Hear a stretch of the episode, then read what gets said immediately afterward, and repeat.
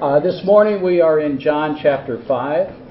So if you want to turn in your device or your Bible, uh, and certainly the determinant factor for the body of Christ worldwide is how they read the Bible, how they are invested in the Word of God. John 5 opens up a dialogue. Uh, it's interesting, the last few weeks we've kind of been in, in John. Last week it was in John 3. And remember, Jesus posed the question to Nicodemus Are you a teacher of Israel? And you don't understand these things. And then this morning in the sermon in John chapter 2, that first miracle, the wedding feast in Cana of Galilee, awareness of Jesus in both situations, John 3 and John 2, that Jesus is not simply an historical being that had a profound teaching of effect. He's not a nonconformist rabbi. He is the Christ, the incarnate one, the one who's come who is fully human and fully divine. And when that conviction takes place in a person's life by the power of the Holy Spirit and by the grace of God, it changes the way you read the Bible. It alters the way the Word of God has an impact. So we're reading verse 31 of the fifth chapter, the Gospel of John. Listen carefully, this is God's Word. If I testify about myself, my testimony is not true. There is another, and I think you could capitalize another. There is another who testifies in my favor. And I know that his testimony about me is true. You sent to John and he has testified to the truth. Not that I can accept human testimony, but I mention it that you may be saved. John was a lamp that burned and gave light, and you chose for a time to enjoy his light. I have a testimony that is weightier than John's. For the works that the Father has given me to finish, the very works that I'm doing, testify that the Father has sent me. And the Father who sent me has himself testified concerning me. You have never heard his voice, nor seen his form, nor does his word dwell in you. Now he's speaking to a very religious group of people. These are the people that have now countered Jesus because he healed a man on the Sabbath. The Sabbath, which was reserved for us to consider the works of God. And now they hold him in contempt for violating the Sabbath in the healing that he performed. And Jesus is retorting here. He's responding. I'd love to have known the tone that he used here. Nor does his word dwell in you, for you do not believe the one he sent. And here's our key verse for this morning. You study the scriptures diligently because you think that in them you have eternal life. These are the very scriptures that testify about me, yet you refuse to come to me to have life.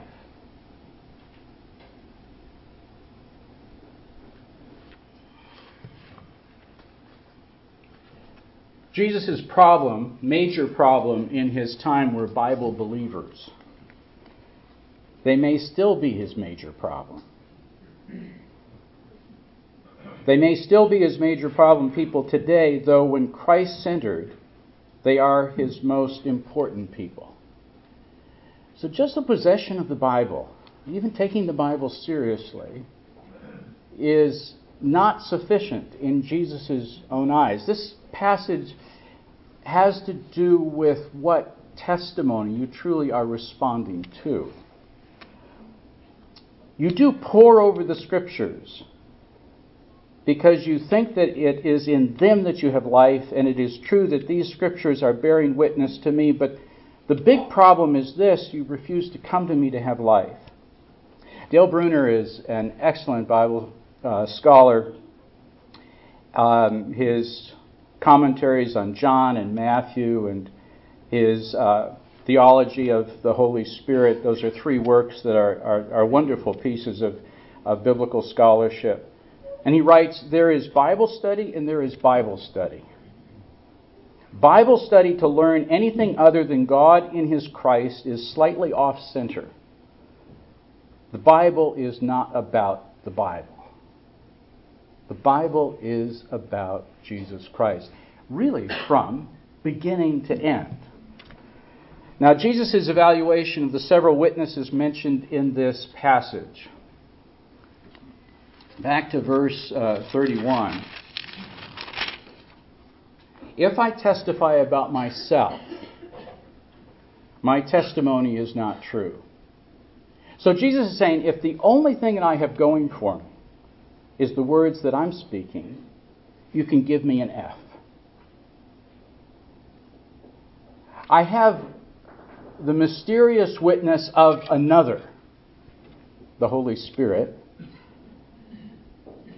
He gets an A because his testimony is true. Verse 33 John's witness to Jesus for accreditation. If it's just John speaking, that I'm a great man, that I'm the incarnate one, that I'm the Messiah who's come, that gets an F. But John's witness pointing to the one who is the revelation of God, that gets an A.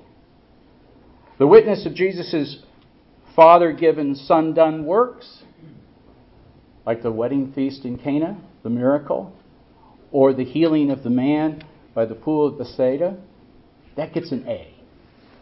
The Father's witness read non Christologically, that gets an F. He's working through the means by which we come to conviction, to confession, to belief in Jesus as the one and only who's come from God. So let's just spend a moment here on well intentioned but misguided Bible studies. I was talking to Gil Cracky a few moments ago, and I said, What do you think? Would the, would the Advent be open for people actually carrying their Bibles? And he said, Well, Andrew's already joked that we've become the, the, the Baptist Church of the Advent. Um, but there is, can I put a plug in? There's just something about having your own Bible that you feel at home in that you can study and understand and memorize and feel a part of. Uh, and bringing that with you. Uh, it's just a thought. Uh, I'm not doing this. I'm not doing it very graciously here, but um, here's uh, several approaches that we want to avoid. That I too fall into the medicine cabinet approach, where you're looking at the Bible is just something to help you right now. Uh, the same way that you take Tylenol. Uh, and that kind of, I mean, it doesn't, you get it. The pious pinball approach, kind of using the Bible according to your intuition, your likes, your subjective self. The cafeteria style approach, the personal shopper approach is it's almost like you're a consumer of kind of spiritual insights or information. We all, I probably everybody in this room, we do not like Bible know-it-alls. And if that's sort of the, the ambition behind understanding the Bible, we all realize that that falls short.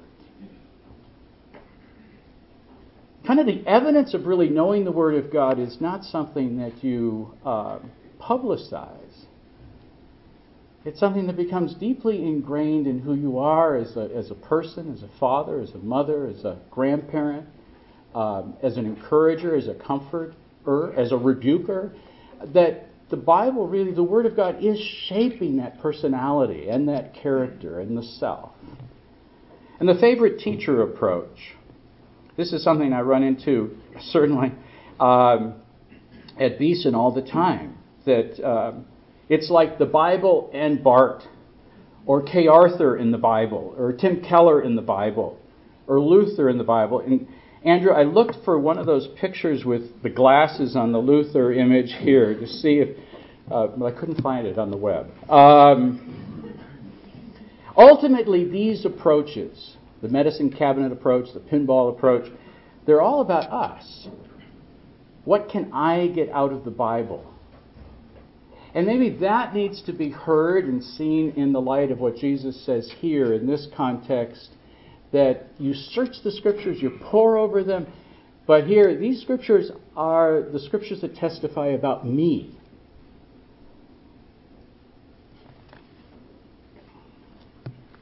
Jesus rejects here a kind of secular vainglory.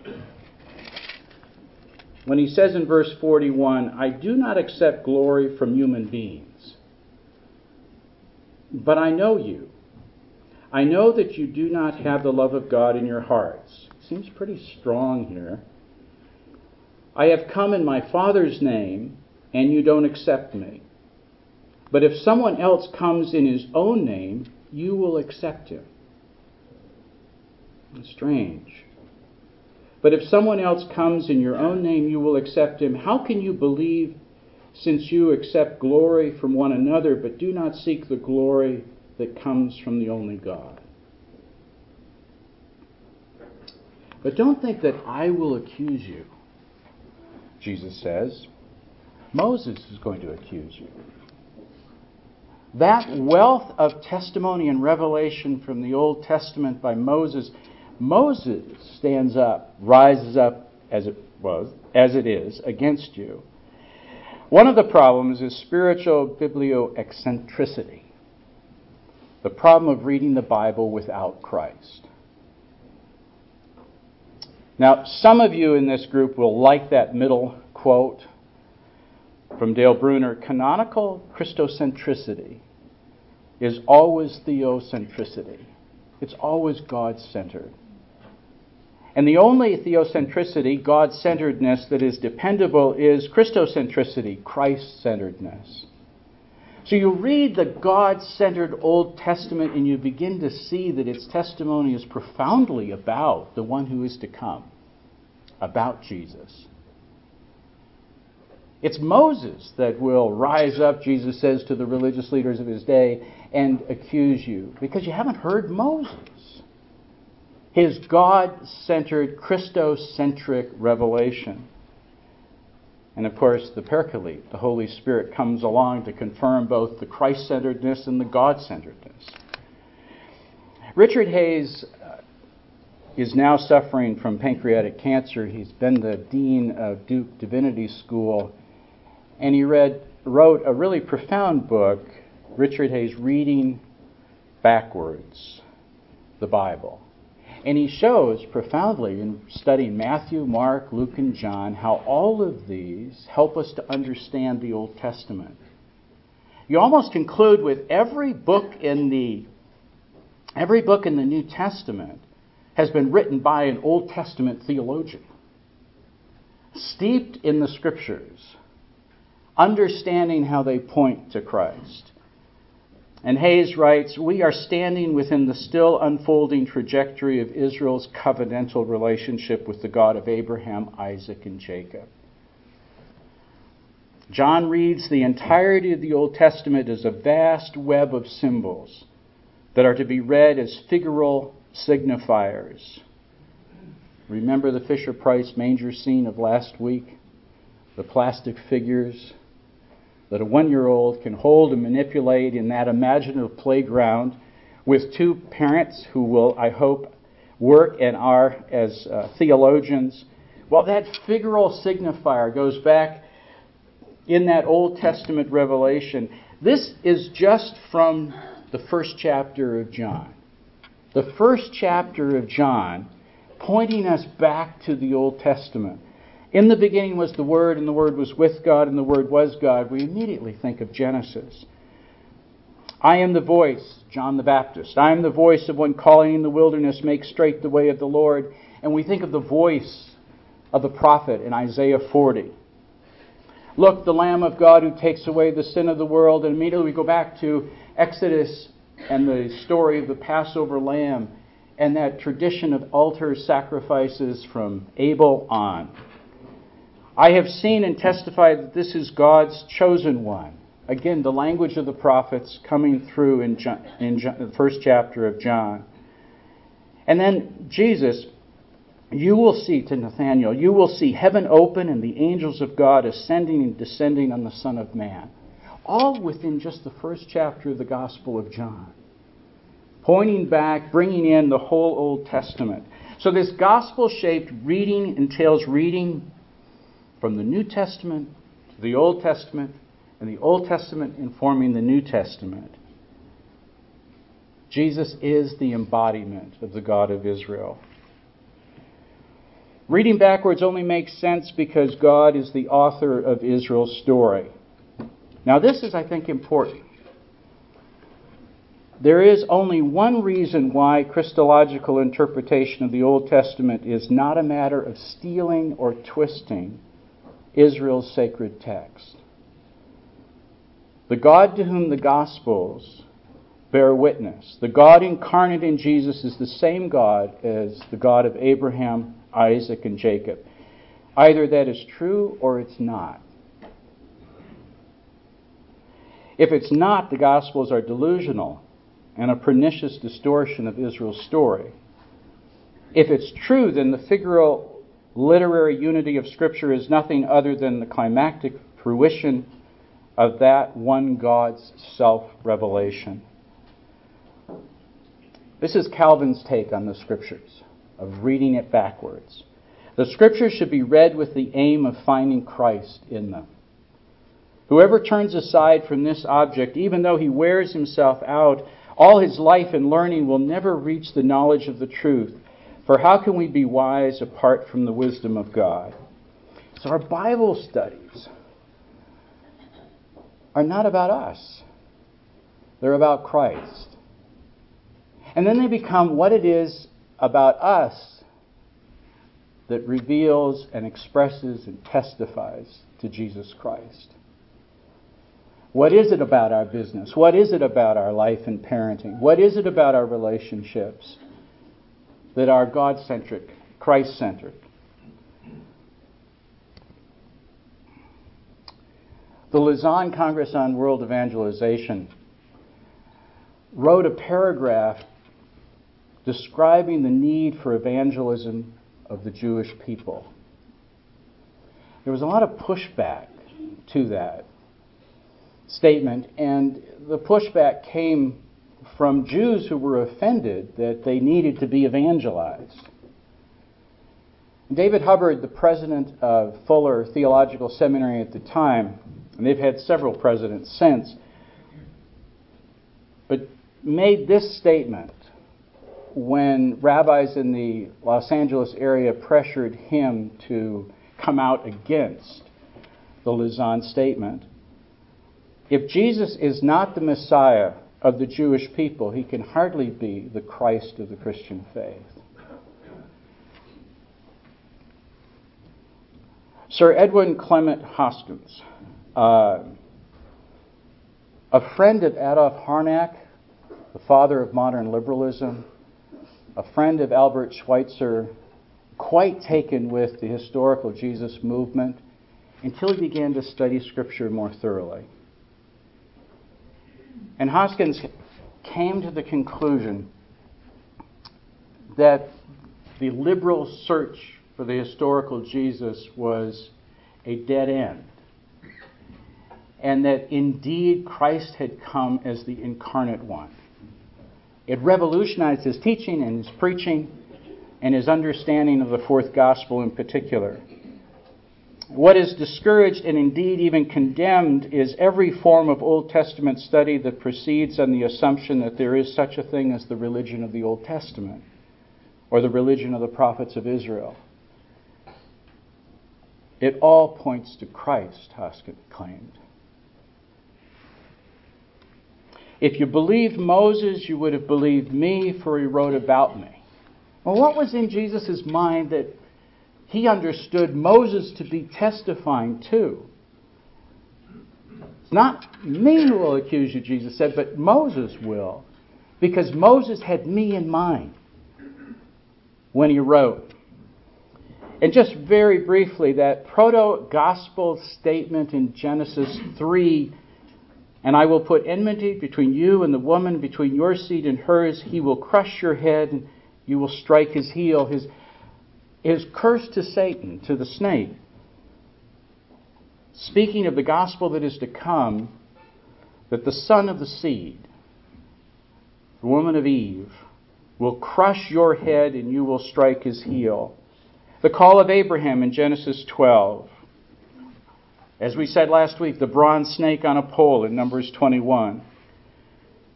And then the words in Deuteronomy where Moses is under, understands that there will be a prophet who will come after him that will be the prophet that needs to be listened to.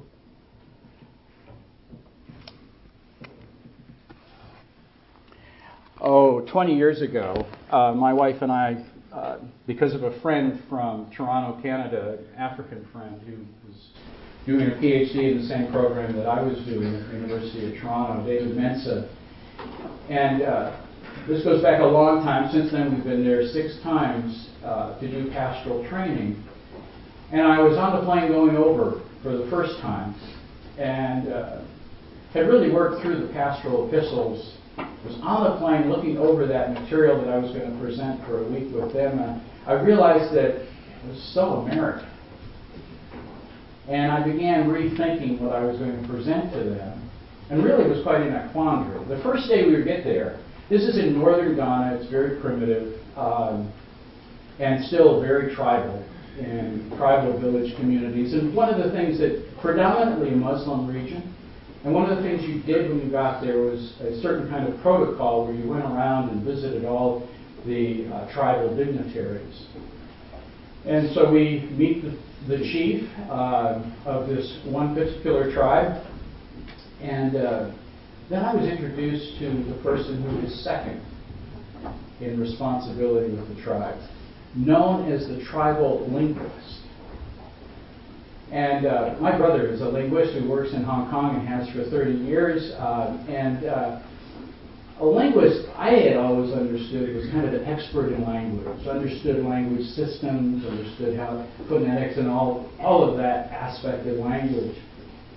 Uh, but the tribal linguist in northern Ghana, the way they describe him, is more of a poet than linguist. And the tribal linguist is responsible for telling the story of the tribe. He keeps the oral tradition alive. And we met this 80 year old tribal linguist, wiry, and he danced the, the stories of the tribe. Uh, an exciting, vital man. And I'm sitting there watching him interact with that uh, they were they were dancing, the drum beat was strong, and this tribal is just sort of telling the story of the tribe. And I thought that's what what these pastors in northern Ghana need to become: God's linguists, God's poets, responsible for this revelation and sharing that story. And then, you know, I mean, let's make the application. We too are kind of responsible for telling that story sharing that story, becoming God's linguist. Everyone has a story.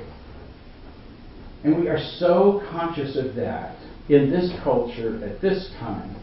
Our stories. People wanting people to be interested in our stories. And wanting to be interested in other people's stories. But I think it remains true that only one story redeems our story. And that story then becomes the most important thing. Everyone has a story, but only one story redeems our story. And so the Bible speaks of that one drama from beginning to end in the most exciting and most implicit as well as explicit way that then takes our story and redeems our story, gives us something really to live for beyond the self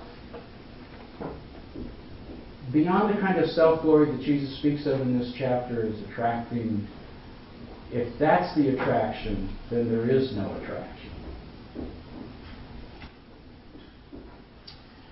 Uh, it's been one of our delights, uh, Virginia and I, to be a part of that ministry in northern Ghana and to share with this is uh, a group of pastors and chiefs that came together for a week and uh, along with the gospel, there's been a great kind of peacekeeping type of uh, aspect to this ministry. We pore over the scriptures. And Jesus, in a very accusatory tone here with the religious leaders, says, You think that in them you have life, but you don't. These are they that testify about me. And so it is all about Jesus Christ. Well, let's stop there and have an opportunity for Q&A.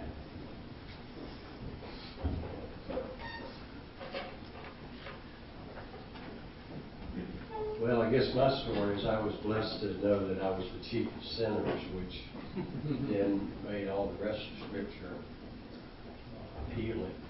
The Scriptures the route to my salvation through Christ. Just that idea of understanding the accusation.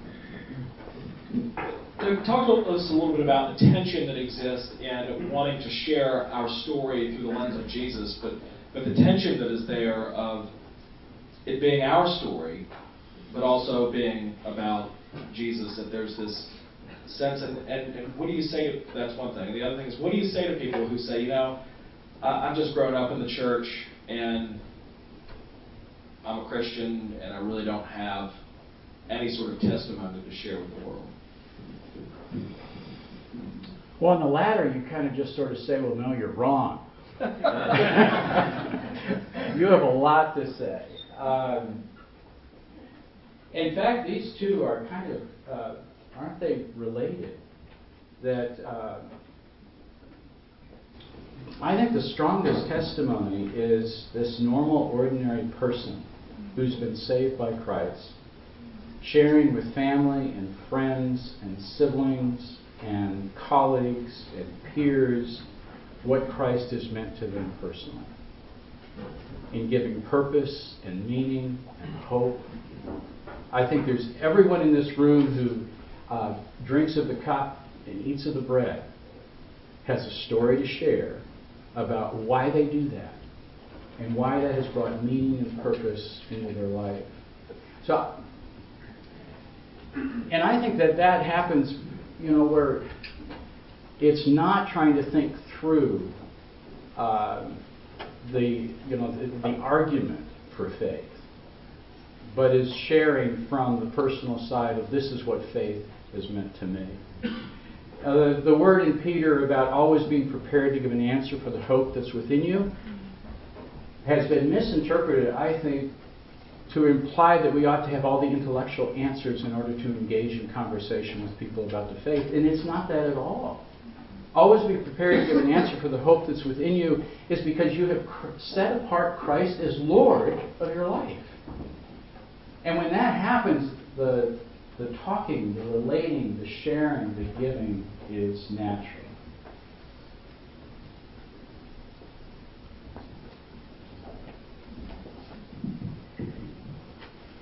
do you believe that each and every verse in the Old Testament specifically points to Christ, or is it more an overall view that points to Christ? No, I discourage you from looking for Christ under every rock in the Old Testament.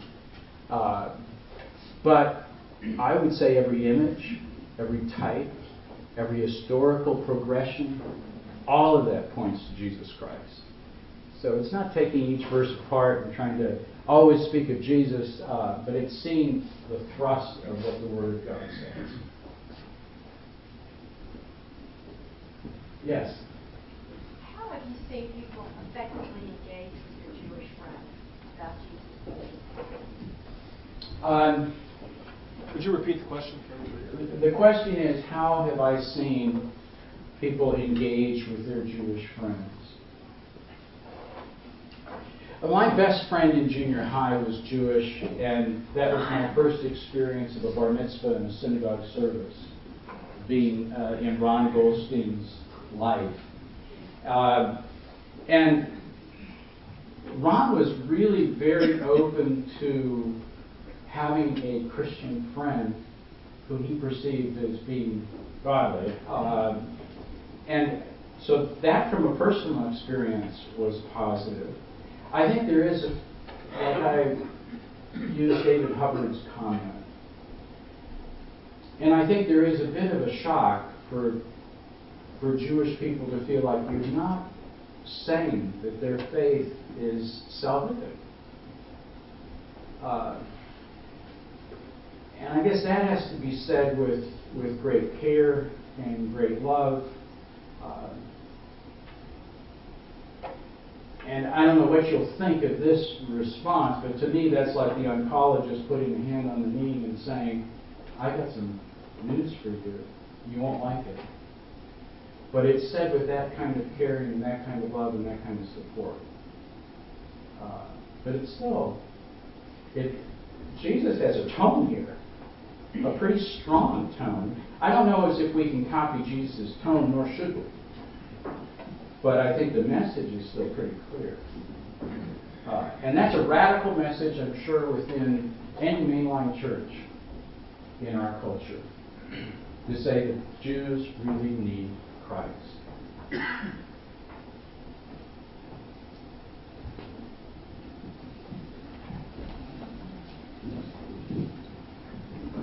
very much. I think we're in a time when we should be, as pastors and as Christians, we should be talking to God's people in a way that is very powerful, but yet very caring and very loving.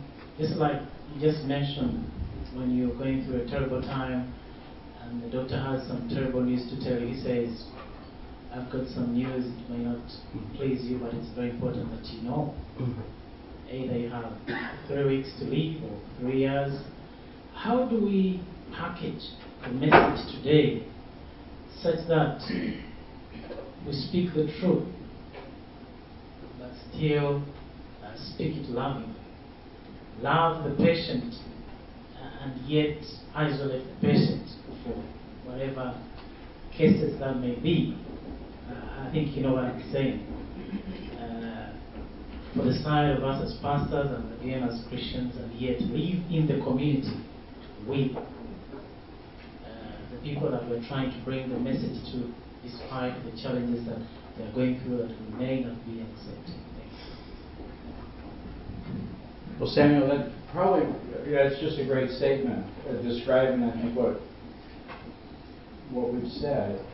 Uh, I guess uh, several things occur to me. One is we do at least have to have the conversation. And finding ways to approach such a deep subject, to um, move beyond the small talk and the, the, kind of talk that is so easy to engage in. Uh, actually, I don't find that kind of talk easy. I'm not good at small talk. I'd rather talk about something profound and really important. But um, that finding ways to do that, I think, is really significant. Uh, and then the you have a great spirit here at Advent, I think, in terms of a vitality and a and a positive emphasis on the grace of the Lord Jesus Christ. And you lead with that. Nobody wants to engage in a conversation that diminishes them. Period. You only have one of those. And when you feel diminished in the conversation, you shut down and you turn off. So we have to find ways to engage in conversation that people do not feel diminished. And I just think Jesus does a wonderful job with people. I mean, he takes on the theologians of his day with uh, a toughness. And I think we would do that too. But to the woman at the well, my, he's engaging, He's gracious, and he also retains that sense of the sharpness of the truth. So we can look to the Gospel of John and the model of just how he relates. Everybody is overlooked. Uh, we, the, Christ said there are two great commandments. First, love the Lord your God. Second, love your neighbor as yourself. And we can look at an extreme case where uh, everyone's about to stone a woman who is caught in adultery, and Jesus doesn't excuse her. He says, Let the first of you who is pure throw the first stone. And, and in his So he says, then neither do I condemn you, short the story. And I think surely that's an appropriate approach. Right. Yeah. I mean, that, that, that's actually, you know, discerning, that's a very good point, you know, discerning, uh, when, when to drop the hammer, uh, and, and when to apply the salve of the gospel. Um, you know, that's, that's a hard thing to do.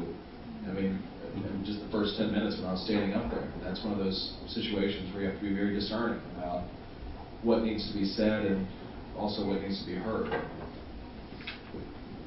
Well, we should end, um, but with your comment that you know, we hadn't, uh, that hadn't come to the surface, let's use the Apostle Paul here to go out with in the sense of an attitude for sharing the gospel.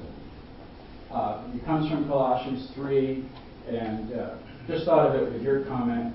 Therefore, is God's chosen people, holy and dearly loved, Clothe yourself with compassion, with kindness, with goodness, with humility and gentleness. Bear with one another and forgive as the Lord forgave you. And over all these virtues put on love, which binds them together in perfect unity. And let the word of Christ dwell in you richly. And let the peace of Christ rule in your heart, so that everything you do in word or deed might be done all in the name of the Lord Jesus, giving thanks to God the Father through him. To me, that would be a very compelling character and personality, wouldn't it? Amen? Amen. Enjoy worship. Y'all never clap for me. next week, annual meeting. The annual meeting's next week, so vote early, vote often, and then um, George Carey the following week.